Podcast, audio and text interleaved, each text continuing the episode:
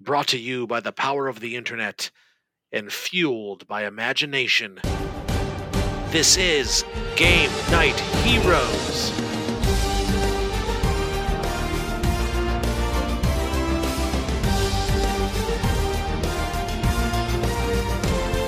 We toss dice and tell stories. The deeds of heroes await, and legends dare to be heard. This is Game Knight Heroes. Hello and welcome back to Game Knight Heroes. We are the Game Knight Heroes, and you can be too. We are about to dive into some great and exciting Dungeons and Dragons action for all of you. We are going to be telling a collaborative story in which we will play characters that will then go on an adventure, and the success and failure of that adventure will be determined by dice rolling. We are playing the Freeport Trilogy by Green Ronin Publishing. This has been specially updated for Dungeons and Dragons 5th edition. But first, let's go around the table, introduce ourselves. I, of course, am Kevin, the host and dungeon master for our adventure. Let's introduce ourselves again to all you fine folks. Hey everybody, I'm Rob, ready to dive in, ready for some combat. I'm Colleen. I'm playing Iridansa. Hi, I'm Aaron. I'm playing Arden. And hi, I'm Brittany, and I'm playing Nisha. Excellent. And I'm Kevin, and I get to play as the dungeon master for this game, which means that I get to play as everyone and everything else. So, without any further ado, let us dive back into D&D and into Freeport, the city of adventure.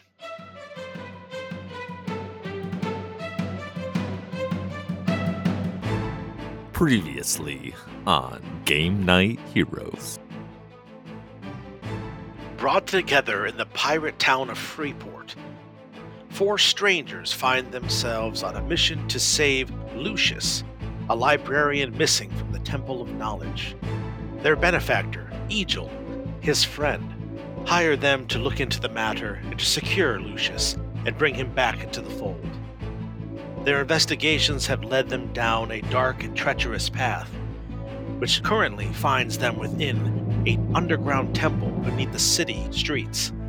Here, they have made their way to the heart of the sanctum, where they face their greatest foe, the Master, known to them as Milos, right hand man to the head of the Temple of Knowledge. As our heroes discovered him in the mists of a vile and treacherous ritual, they spring forth, hoping to stop the madman before he plunges the city into greater danger. And his two fellow cultists heft heavy crossbows, ready to shoot down our heroes where they stand. Battle is about to be joined, and the fate of Lucius, and possibly of Freeport itself, is about to be determined. Our tale now resumes. Kill them all! Milos screams to the two men below, and they heft up heavy crossbows and aim them in your direction. Let's go ahead and let's have the group, please, roll initiative. Oh baby, starting out strong. Yeah, you're the only one so far. Boom, 21. It's a nine. I got an eight. I got a 14. Initiative being rolled, we do have Milos and Victor tied with a 21. So, oh, Milos, I will say, because he did roll a nat 20, and I'm not making that up, folks, he will go first. So, first thing he will do is gesture, and he throws his cloak back up over his head, obscuring his features once more. And he did something else during that, but now it's Victor's turn. Victor, start us off. well, Milos, looks like you've been quite busy. I'm gonna open things up with a Eldritch Blast to Milos's face. I like it. Starting strong. All right, does a 14 hit? Uh, 14. Yep. All right, takes five points of force damage as a cold ray blasts out. I love it. Victor, as you step through the room, you gesture. You take your long sword and you swipe it through the air. And what happens is a icy blue sheen slices through the air. It turns into an arced curve and it lances out, it springs across the corridor. and strikes Milos right in the face as you intended. He kind of rears back "Argh!" and he stumbles back behind the altar briefly, but his attention is still focused. Anything else you want to do, Victor? You did move into the room, I see. Yeah. You got it. All right. Iridansa. I am going to whip out my bow Okay. and shoot at Milos. You got it. 18 to hit Ooh, yes. and 5 points of piercing damage. Iridansa, you move into the room drawing your longbow in the process, and as you do so, you take aim. You let an arrow fly, and it flings through the center of this chamber and slams into Milos's chest. He gasps for a moment, and then he gets a wicked, vicious grin on his face. It's not going to be that easy. We'll see about that. Arden, what are you doing, sir? I'm going to enter into the room. Yep. I don't know what I want to yell at him. Something about him being a something, but this is a family show, so we're going to keep it clean. Uh, So I'm just going to try to murder this guy. Sure. I'm going to cast Chaos Bolt. Ooh. Well, does a 15 hit? Sure does. Boom. All right, so the first of the D8 damage will be determining what the effect is. Okay. So the first D8 was a 5. Okay. That's lightning damage. Ooh. So he takes 14 points of lightning. Really? Wow. Yeah. So, Arden, you go into the room. If you could, please roll a d20 for me. Three. A three. Okay. Arden, you move into the room following your companions. You like it better in here. It's nice and bright. You can see what's going on in here. And you gesture, and that strange entropic magic starts to pulse around your body. It forms into a ball of energy, and you launch it straight towards Milos. As it flies through the air, it kind of shimmers with all those different prismatic colors until it eventually pops. It turns into an arc of shocking energy that lances through him. He jerks and pulsates from the power pulsing through him. And then it is Nisha's turn. All right. I am going to get my bow out and try to blink the head dude. Why not? With a 19 to hit. Yes, indeed. And five damage. And I'll Awesome. step into the room too. Got it. All right. You move to the room, drawing your short bow. You gesture off to the side and you let loose an arrow. And much like many times you've practiced this attack, flies through and it slams into Milos. He just kind of grits his teeth at all of you. You're all going to die, he says. Then the two guys that are in the room with him, they appear to be dressed in these dark black cloaks that are obscuring parts of their features. They both move in behind the pillars that are in this room, giving them some partial cover against all of you. The one on the left opens fire at your group. His heavy crossbow rings out true, and a 16 to hit you, Arden. That's a that's a big oof. All right. Arden, you take three points of piercing damage. Ow. So his crossbow bolt slings through, and Arden embeds itself into your forearm, and you kind of gesture, and your hand tinges for a second. There's a slight moment where you lose the feeling in your left hand, but you know you're gonna have to push through it.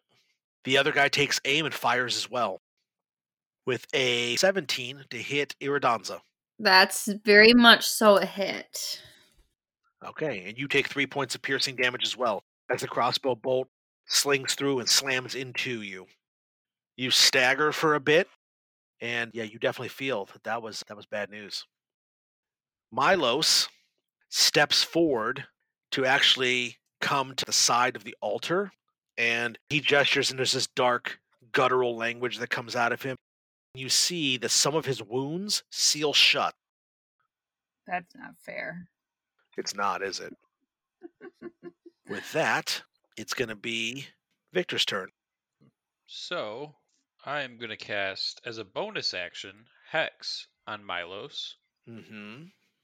and I'm going to end up giving him disadvantage on uh, Constitution ability checks. Okay, Yep. good to know. And then I'm going to follow up with an Eldritch Blast afterwards. Yeah, 10 to hit. So you see the icy blue energy begin to pulse and wrap around his body. And as it does so, you press the advantage and you fire off an Eldritch Blast. And it lances forward, and you see that as the hex wraps around him, he moves kind of with it, and the Eldritch Blast goes wide and it hits the side of the altar where he was standing, and it shatters some of it into some stone basalt pieces that rain down and scatter across the floor. Do you want to move? Yeah, I'm gonna move in front of Arden. Okay. Victor, you dive out of the way, partially shielding Arden. So, Iridansa, what do you choose to do now? I am going to cast Hunter's Mark on the man on the west side of the room to our left. One of the two guard guys. Yes. And then I'm going to shoot him with the longbow. Okay. Well, I got a natural one, which gives me a total of six. Oh goodness. You move over out of the opposite direction that Victor did, so to the other side of the room, and as you do so, you focus in your hunter's actions and you feel the mystical energy of your people surround the air around the one cultist as he's beginning to reload his crossbow. And you feel it close around him, and when you take a shot, you're not sure why, but you just missed a shot that should have been amazingly perfect. It lined up exactly, but it just seemed to miss. Your eyes blur for a second. And with that, I'm going to move behind the pillar on the east side of the room for some coverage. You got it. You dive back in behind the pillar and ready yourself for the next volley. Arden, what do you choose to do? Uh, so using my naturally stealthy halflingness, I'm going to hide behind the big dude in front of me and use that to sneak around the backside of this pillar that we are standing on. All right. Using Victor to mask your movements, you slide in back behind the pillar he's standing next to, and it obscures you from the vision of the other men across the room that you're fighting. Anything else you wish to do? Then I'm going to sneak up on the side of the pillar. You got it. Then I'm going to cast Minor Illusion, and I'm going to make an image of myself, like he's hiding behind the pillar. Okay. Arden, you move off to the side and you begin to gesture, and you can feel the illusionary magic around you start to take shape. You see a image of yourself appear, like it's hiding behind the pillar in front of you. Uh, pretty good illusion, you would think. Nisha, All right. what do you choose to do now? Um, I'm gonna try to shoot the guy on the right Okay. with my bow. I'm assuming a ten does not hit. A 10 does not hit, just barely misses. All right, I'm gonna move over to behind this pillar and hide. So you move over to the same pillar that Arden just disappeared behind, and as you do so, you take a pot shot with your short bow, and it does go a little bit wide because you're in the process of moving as you're trying to get him back behind the pillar, but you do manage to slide in behind it. Victor, this leaves you kind of out in the open, away from the others for the time being. And because of that, the two men that are standing there with their crossbows, they are going to attack back. So the first one is going to attack at you with a 11, which is going to miss, and the second one's going to attack you with a 20. I'm going to, Mm-hmm. in reaction, cast Shield, giving me a plus five to my AC, making it a 21. Okay, so yeah, so what happens is they both take a shot at you. The one, it goes completely wide. He's kind of looking and taking everything in. He seems to be panicking a little bit. And then the other gentleman on the other side, he takes aim and he fires at you. And it goes through the air, it's about to make contact with one of your arms. And you instinctively wave the sword in front of you. And that blue icy light ripples up across the front of your body. And you see the crossbow bolt hit it and just collapse in on itself and shatters onto the shield that flares up around you for a moment. The shield energy fades back away off of you, leaving you standing there. Milos says, I can do better than that. And then he is going to actually reach in behind him and he pulls out a small vial of some sort and he chucks it at your direction, Victor. Uh, 17 to hit you. Yeah, that hits. He throws this small vial at you, and as it arcs through the air, it actually hits you, it shatters, and fire erupts across your form. You take three points of fire damage. Okay. And then he moves back over out of the way so you guys can't get a good proper bead on him. But Victor, you're up. Just as quickly as the fire started, it kind of dies back down. You would guess that he probably did this more as a distractionary method because when your vision clears, you see that he is out of the way. He's moved. So I make a Constitution save since I took damage. Okay. Um, to retain the spell. Right. Um, Going to be DC 10 or half of the damage you took, whichever is Higher. higher. Yep. so I made an 11. So it looks like I get to keep my spell going. So you're fine. Yep. So I think what I'm going to do, I'm going to cast Healing Word as a bonus action. Okay. Ooh, giving yourself eight hit points back. I like it. Yep. And then I'm going to move back here. I'm going to shoot Eldritch Blast since Healing Word's only a bonus action. Okay. 25. Oh, yeah. 25 is definitely going to hit that guy. He'll take seven points of force damage. Whew. I like it. All right. So as you move back in behind the pillar, following the path that Arden took, you actually move past your little friend and you come out on the other side of the pillar. And as you do so, you call forth the energy of the trinket, and it draws the energy back up into you, and you can feel some of your wounds slog off. And then you take that momentum and you channel that same energy back down through the blade, and you slice through the air, and the arc of that icy blue eldritch blast streaks across and hits that guy. There's a split second where, as it hits him, he actually begins to falter and drop the crossbow, but he manages to maintain it at the last second and not drop it upon the floor. Iridansa, what are you doing? I pop out from behind the pillar and I attempt to shoot the guy that I casted Hunter's Mark on. Absolutely. Go ahead and roll to hit. 22, Absolutely. Yeah. Roll that damage for me. 7 and 6. Oh, nice. 13 points. So 13 total. Awesome. So Iridansa, as you move out, you take aim with your longbow and you fire at that guy that your hunter's mark pulses around. The arrow flies straight and it takes this guy right in the throat and he falls to the floor, gurgling for just the briefest seconds before he expires.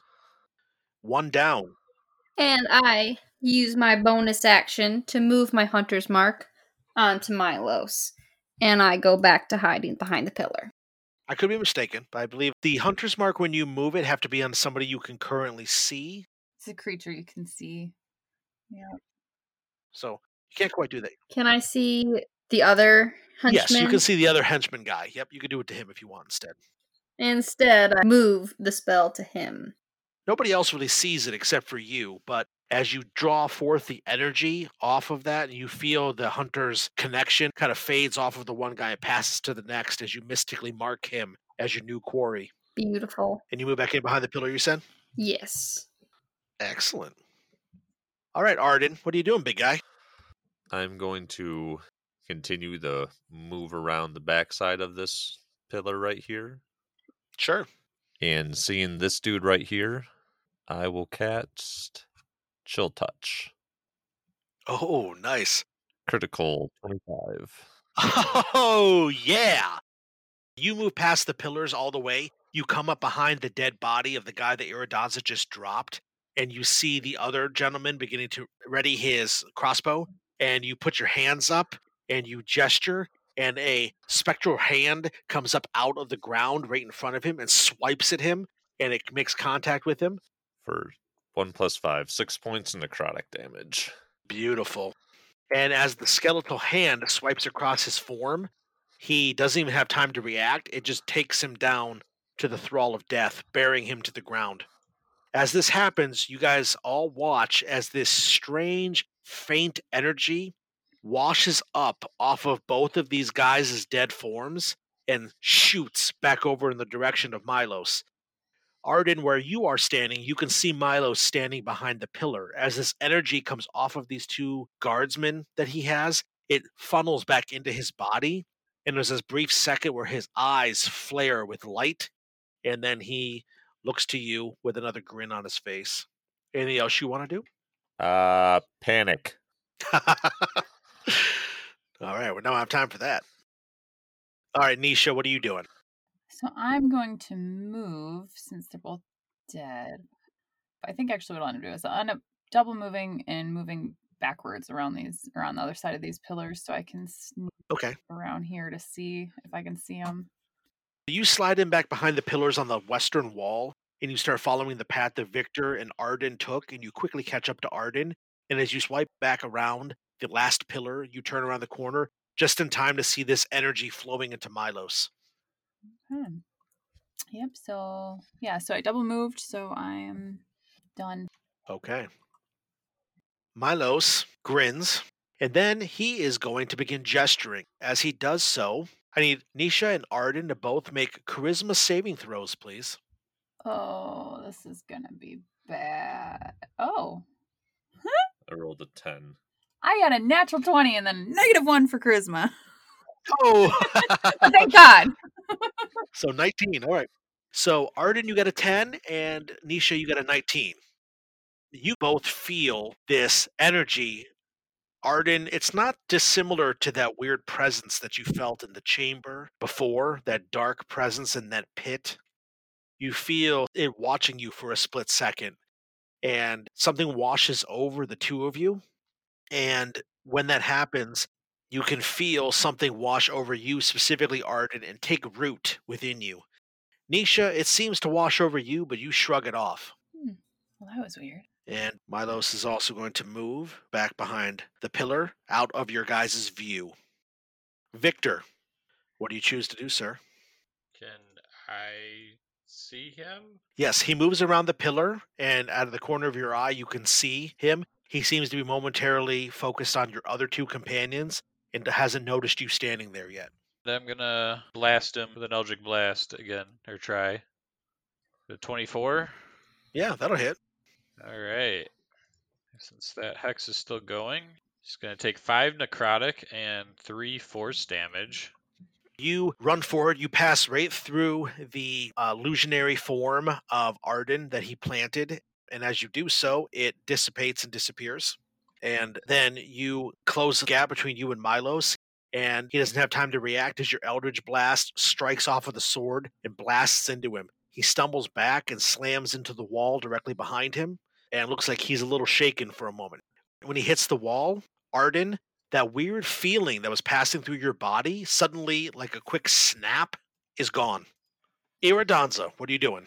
I pop out from around the pillar, but on the opposite side, and I shoot at Milos. Excellent. Do I hit him with a 14? You do not, unfortunately. Oh man. I hide behind the pillar. so you pop out of the other side of the pillar. You see Milos is directly in your sight. As he slams into the wall, you see there's a pulse of magic that flares across his form for a split second, and you fire at him, and the longbow shot goes wide. You dive back in behind the pillar to be hidden again. All right. Arden, you feel that sense of dread, that sense of bane just kind of wash off of your features. What do you want to do? All right, so I'm going to pop around the pillar again, Okay. and then I'm going to pop another chaos bolt at him. Yeah, it worked pretty good last time. 22 the hit. Whew, yes, indeed. All right, 12 points of damage, and it will be. Was that a four? It's going to be a force damage. So this time, as you let go of the chaos bolt, its prismatic energy swirls and writhes around itself, and as you let it go, it flies through the air. This time, when it hits him, you see Milos kind of slams into the wall again, and he starts to slide down the wall. He looks like his knees are about to give out from beneath him, and he manages to barely stand. He looks very tired, very sore. Uh, it looks like he's having a hard time. Anything else you want to do, Arden, or was that your turn? Nope, that's everything. Okay. Nisha. All right, I am going to move to over behind this other pillar to see if I can see him, and then I'm going to try and shoot him with my bow with a 17 to hit. A 17 does hit. Hey, and seven damage. Ooh, okay. Then I'll just step back out of his sight over here. Okay. So, Nisha, as you fire upon him, you can see he staggers for a bit. There's something weird that happens to him. His body kind of shifts and jerks for a second, and he doesn't quite look like he's him for a second. and then his features return as you dive back in behind the pillar. Hmm. He proceeds to move back in around the pillar. Actually, to your surprise, he's moving around the pillar to follow in behind where you are, Nisha. Oh. And as he does so, he casts a spell. If you could please make a wisdom saving throw. Oh boy. 20. 20, you pass. He gestures and he puts his hands out. This invisible energy kind of ripples across his palm, and you feel something wash over you, and your mind tells you to stop moving. But deep within you, that energy that you hold at bay with your every conscious moment during your waking hours rages forth. We would see that fuchsia energy flashes across your eyes for a brief moment and gives you an inner strength that you didn't know that you currently possessed the energy waves off of you as if water falling away from a slicker, and you shrug it off. You can tell that he is pretty weak, pretty tired. He's having a hard time right now. Victor. Okay, I'm gonna move like right into his face there. Yep, you follow him around the pillar, and you come up behind him as he's trying to engage Nisha. I am going to attack him with my long sword, but I'm going to try to knock him unconscious. So how it is is you just pretty much roll to hit, and if you hit and it's gonna drop him to zero, you would say, I'm gonna choose to make him go unconscious instead. Okay. Does a 16 hit? You move in behind him and you try to stab him in the back with the long sword. And Nisha, as he sways for a moment, you see Victor emerge behind him and he stabs the sword up into what would be Milos's back. But Milos moves supernaturally fast and the sword goes underneath his armpit as he shifts. And then you actually watch as he closes his arm around the sword blade, temporarily blocking it there, Victor. Okay. Iridansa. Uh, I don't know that he's gone around the pillar, so I'm gonna pop out on the side that I did originally to find he's not there. And I'm gonna use the rest of my distance to move up. Okay. And I'm gonna stop there.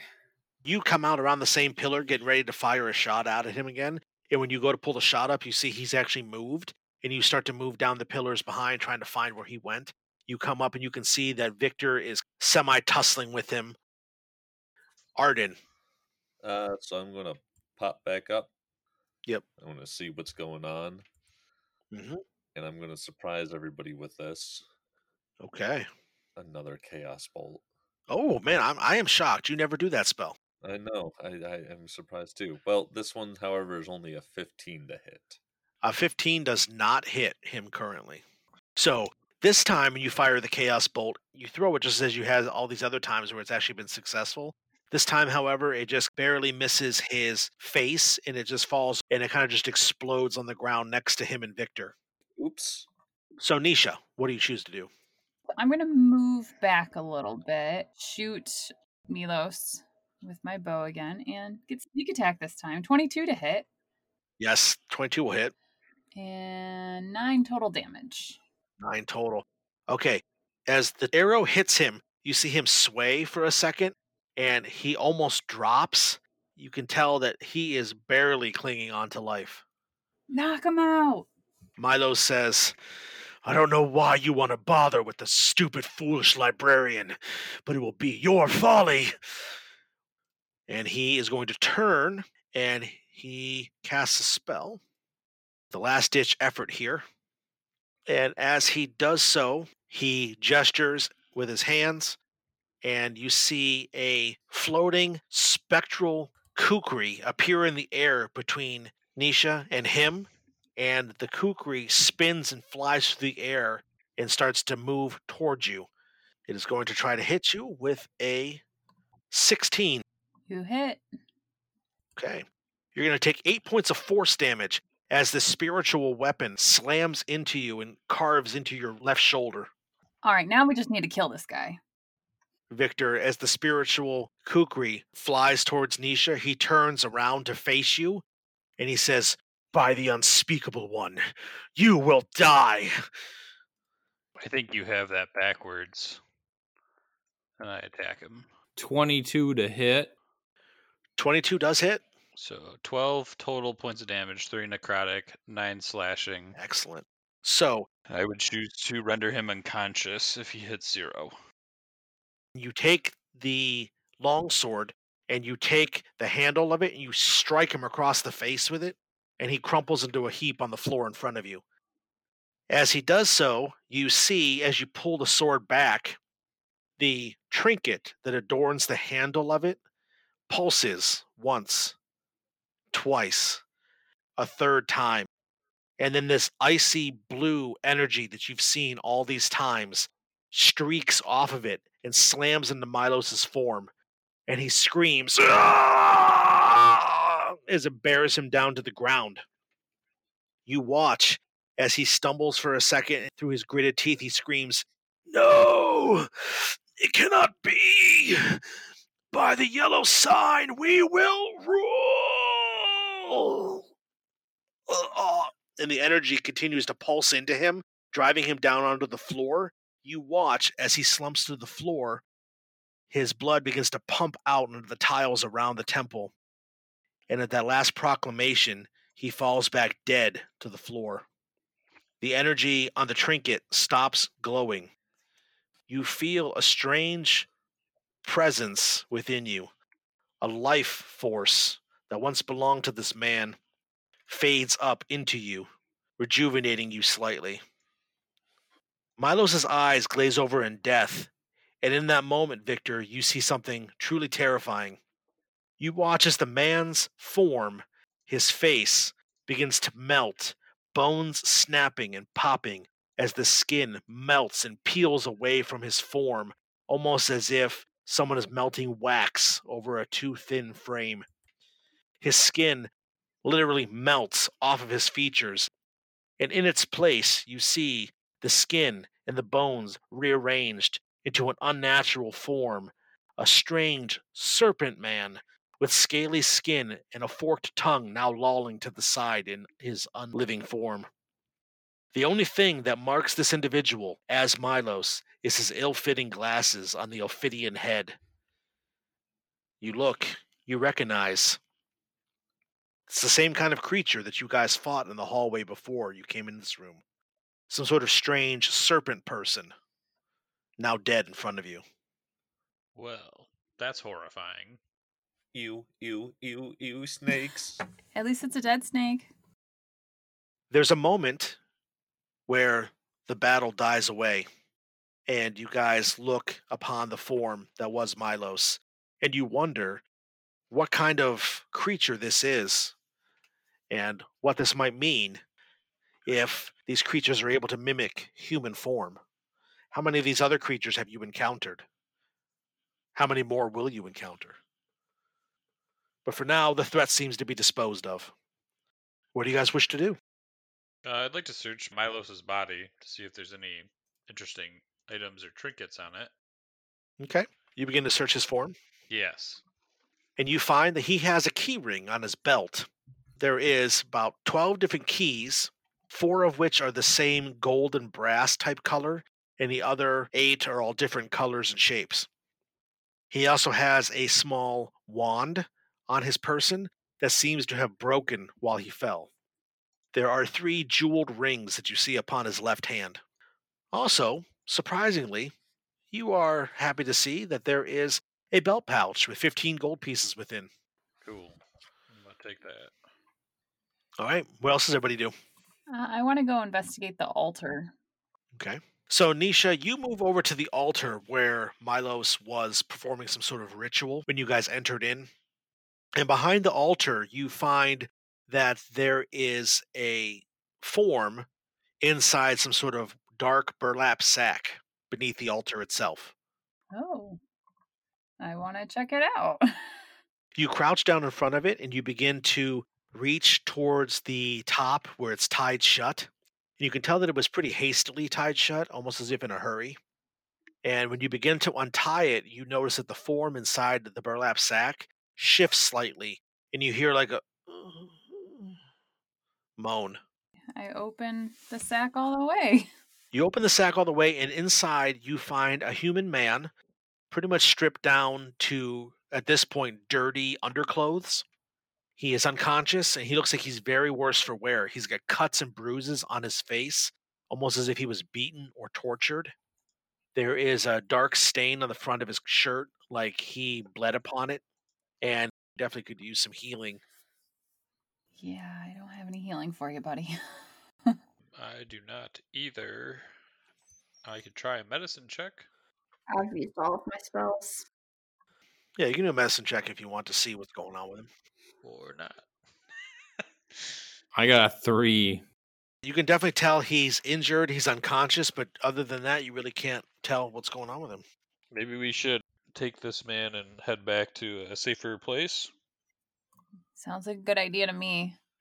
Don't really want to stick around too long, but I do want to do like a sweep of the room just to see if there's anything else in here that we've missed before we head out. I can do that since I can't carry the dude. He too big. In this room specifically, or in the temple? Well, in this room specifically, before we head down to the hall, So, who all is doing that? I will. Arden. Okay. Make an investigation check for me, Arden. Ten. Arden, you look about the temple and you don't find anything out of the ordinary. Nope. Looks like a room with some dead people. So, now that you've got this man out of the burlap sack, he is a slightly built man, pretty thin. Looks like he maybe hasn't eaten for a couple of days, too. Victor, you are a pretty athletic guy, pretty strong, and you have a pretty athletic demeanor about yourself. So, you don't think you'd have any problem carrying Lucius out of here because he's such a slight build and he's really not giving you any sort of resistance. So, you just scoop him up and fling him over your shoulder gingerly in that fireman carry style and you guys begin to make your way out of the temple. Standing on your guard, the four of you make your way back down through the chambers that you had traversed only moments ago, and you make your way to the front where you guys entered, and you pass that strange, dark room that sent this weird chill down all of your spines. And you know that just behind that closed door is this dark, malevolent presence waiting you press on.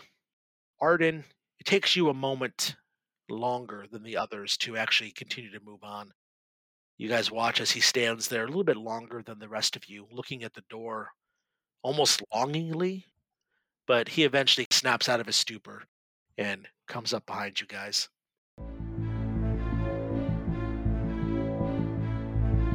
You see that the first beginnings of the rays of sunlight begin to stream through the boarded up wood on the front of the bricked up house. And you guys make your way out into a new day dawning over the city of Freeport. The sun comes down on all of you, and it does kind of refresh you a bit, and it brings you back to the idea that you are ascending out of this dark area. Nisha, you take a quick look around and you don't notice anyone else who is watching you guys, save for a lone figure on a rooftop across the street from you. Dressed in all black, the figure watches the four of you emerge. And right as you make eye contact with the individual, they give you a slight nod and turn and disappear into the sunlight as they disappear across the roof. You're pretty sure it's the same individual that you and Iridansa chased the night before.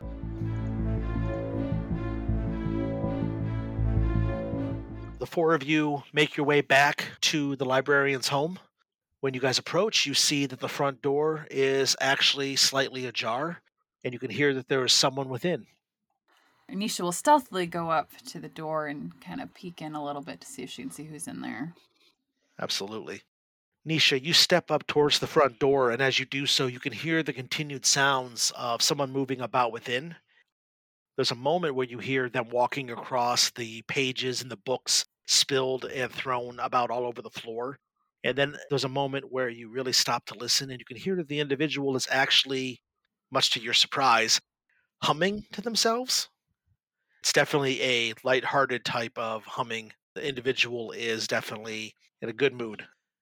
And you move up to the door and you look within, you can actually see the familiar light blonde haired brother Egil of the Temple of Knowledge. And he's actually moving about the room and he's picking up papers and books. And you can see that he's just picking up the room about him, trying to get the room back into some sort of regular living style. I will knock on the door and also say, knock, knock, and then push it open a little bit. He instantly jumps and his head jerks over towards the door to see you guys standing there. And he goes, Oh, you startled me. Uh, and then he realizes as you push him through the door and Victor comes in right behind you with Lucius over him, he goes, Oh my, uh, Lucius. And he motions over towards the cot and he starts pressing some of the covers back down flat. And he motions for you to put the librarian down on the bed. I set him down carefully. Victor, you set Lucius down, and Egil goes into a huge flurry of motion. He actually moves past the four of you, actually, to your surprise, Victor, forcefully pushing you out of the way. Not in a harsh manner, but just in a very, he's determined and he wants to see to his friend and make sure he's okay. You watch as he moves over to him and he starts looking about. He looks over his face. He wipes the hair that's matted with the blood to the side of the librarian's face. He moves it out of the way. And you guys all watch as he gets overcome with emotion. You can see that a couple of stray tears roll down his face. And he says, Oh, Lucius, what have they done to you? And he leans forward and he actually embraces him. He throws his arms around him and he holds him for a bit. And you see that he then pulls away. He kisses the librarian's forehead once and twice again. And then he holds him for a bit more. He's actually overcome with emotion. He's weeping a bit of happiness. And almost as if he realizes that you guys are still there, he suddenly looks back over his shoulder and stifles his tears and lays the librarian back down on the bed. And he says, Thank you. I knew that you could do it, friends. I I never had any doubts in you. I can provide him some healing, but his wounds look very grievous. We should get him back to the temple immediately. Uh, the other priests there, they're more skilled in the healing arts than I am, they'll be able to make sure that he is all right. Thank you. Thank you so much, he says, looking at all of you. You're welcome. Hey, hey, can I can can I get a kiss too? He looks at you, and you can see he gets an embarrassed look. Color flushes to his cheeks, and he just looks away very sheepishly, even more so than you guys have seen him before. And then you watch as he gestures his hands together and he says something under his breath that you guys can't quite make out. And as he does so, he takes his hands and he lays one on the side of Lucius's face very tenderly. And a bright white light emerges from his palm and it shudders over the librarian's forehead where he has a deep gash. And you watch as the gash slowly seals back shut. Egil looks back to the four of you and he says, uh, I thank you again. I, I don't know what I would have done if you hadn't found him. Thank you. Thank you. Not a problem, buddy, but we sure got an issue with the temple. You remember that librarian dude who was like the meanie face? That dude? Yeah, yeah, he, he dead. He was leading the cult. And he wasn't human, he was a lizard. Oh yeah, that's right, the lizard person. Took off his face and everything. It was spooky. He looks at you guys and his eyes narrow in confusion. I I don't understand. Uh, Milos? You mean? Yes. Yes. And you can see that he takes a moment and the information kind of rolls through his head. And then you can see he looks down as if he's trying to piece it all together. And he's still tending to Lucius's wound. He's like wiping some of the blood off of the librarian's forehead. And then he stands and he turns to all of you and he goes, Well, I suppose that does make a little bit of sense. He never was a very kind individual. His loyalties always lied to himself before the temple and before Theron, but I never would have imagined he was the one behind all of this. Thank you again for rooting this out. I will make sure that Theron is given this information immediately. We wish to make sure that there's no one else that would be wishing to besmirch the Temple of Knowledge. If you will help me, friends, let's get Lucius back there so he can rest properly. And I'll see that when we are returned that you will be rewarded the rest of the money that I owe you. Yep, that sounds good to me.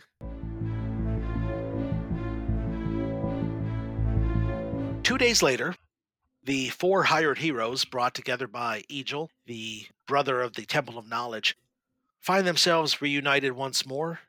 It's been a kind of quiet and comparatively low key couple of days since you ferreted out the mysterious threat that was Milos and his members of his cult.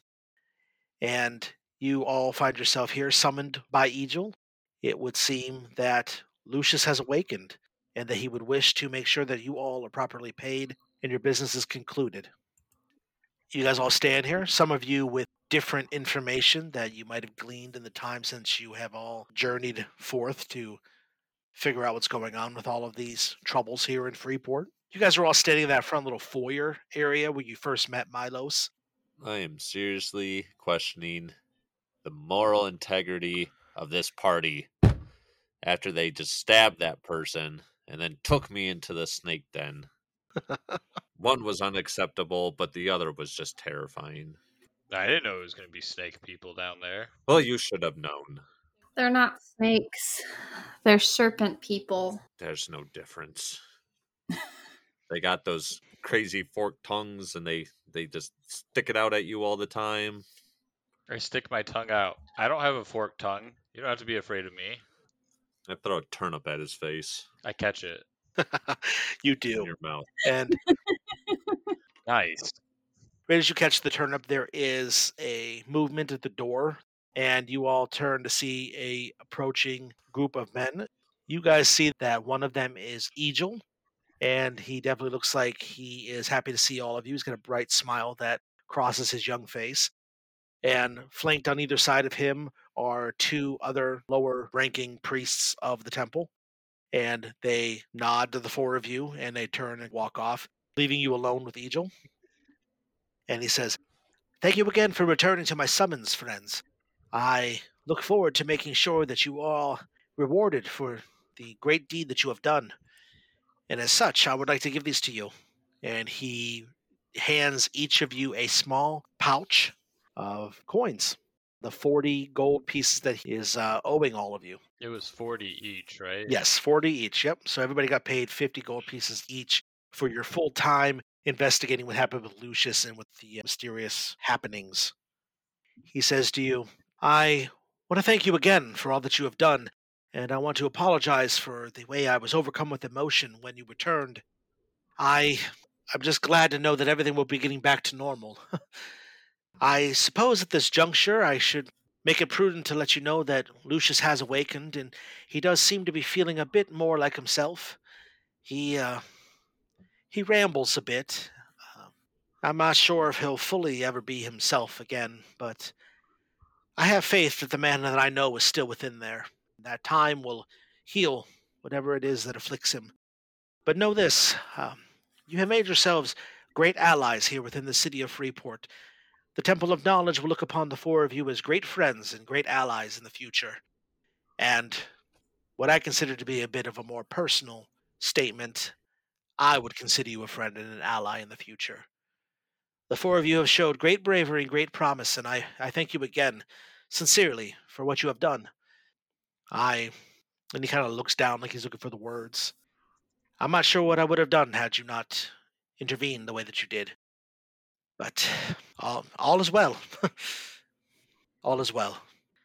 I suppose this concludes our business then, he says with a weak smile. I hope the four of you will go in good travels to whatever brings you on your next step of your journey. Thank you. We appreciate that. And then I'm going to pull out a book and say, and by the way, this is Lucius's diary that we had borrowed from before. You might want to give that back to him. He looks at you and he has a long pause where he looks at you and just nods. And he reaches out tenderly and he takes the book and he says, Yes, I um kind of clears his throat. You can tell he's getting a little bit emotional. He says, I, I will make sure that I'll make sure that he gets it. And he just nods at you again. And he turns and he starts to walk away. And he gets a couple of paces past you guys and he says, Oh, and he turns back to you and he says, Not to worry, friends. I wanted to tell you there was one bit of other business that I went ahead and took care of. Uh, I informed the Sea Lord's guards about that disgusting temple that you found Lucius in.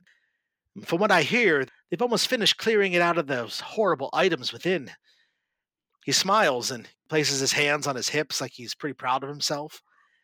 Then there's a moment, and he looks around the room at all four of your reactions, and his smile drops away from his face, and you can tell that the color rushes up into his cheeks. He's a little bit embarrassed, and he says, "Uh, S- sorry? Uh, should I not have done that? No, I think it's good to clear it out. You mean there was more treasure down there and you had them take it out? Well, I mean, there was probably more snake people down there, so that was good. But Arden, greater the risk, the greater the treasure. Yes, but snakes, Serpents. snakes. Yes, I, I, I don't know anything about those strange creatures that you described, but I will make sure that we continue to look upon it. We are a temple of knowledge, after all, and knowledge is what we seek. So we will find it out if there is any answers to be gained. Um, thank you again, friends. Thank you. And he shakes all of your hands, and he seems very pleased with the way everything's ended. And with that, he turns and he does actually leave this time and makes his way back into the temple, making his way towards the far end where the large light of knowledge shines down over the foyer. You guys step back out of the temple into the courtyard in the front of it and into the center of the temple district. So I turn to them, the very serious look on my face. The serpents have been on these islands longer than any of us. They are the reason that they're islands and that my people are sea elves and not wood elves. The serpents are evil creatures that have forced my people to the sea. They have been trying to rid us of this world, and I'm here to do the same to them. That's why I came to the land is to retrieve a weapon to help my people fight back. They are our greatest enemy. Would you guys stand with me in fighting them even further, rooting them out? So, in finding a weapon, you mean a treasure hunt? No, I have that part taken care of Aw. already. Well, as a wood elf, I am more than happy to help you. Nope. Arden, you have no choice. Oh, okay. yes, ma'am. If I help you, will you join my crew? I think we're joining her crew. That's only temporary. That's details. That's what you want. Depends on where you sail. I sail anywhere. I sail everywhere. The ocean provides freedom. I would like to stay somewhat close to home. Well, I'm sure we could travel back every now and again. I will sail anywhere as long as you are helping me rid my people of the serpents. Fantastic. Well, it seems we have an accord. I don't even know what that means, but I guess I'm stuck doing this. So, oh boy. That's where we're going to end our session for today in the town of Freeport.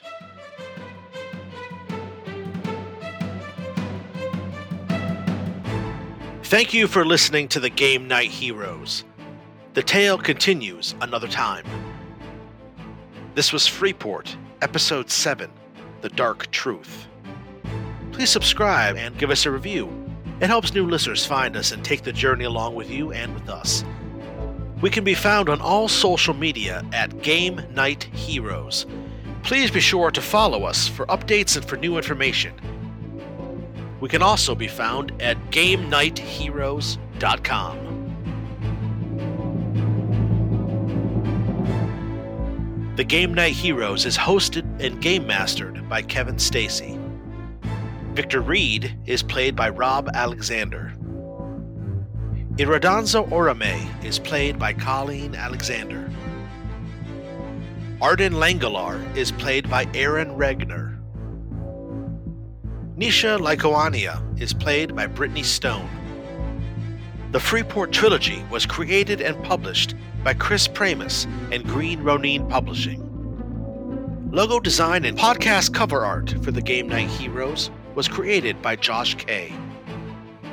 Music is from various artists and appears from Pixabay. Please feel free to message us at Game Knight Heroes Contact at Gmail. We'd love to hear from you.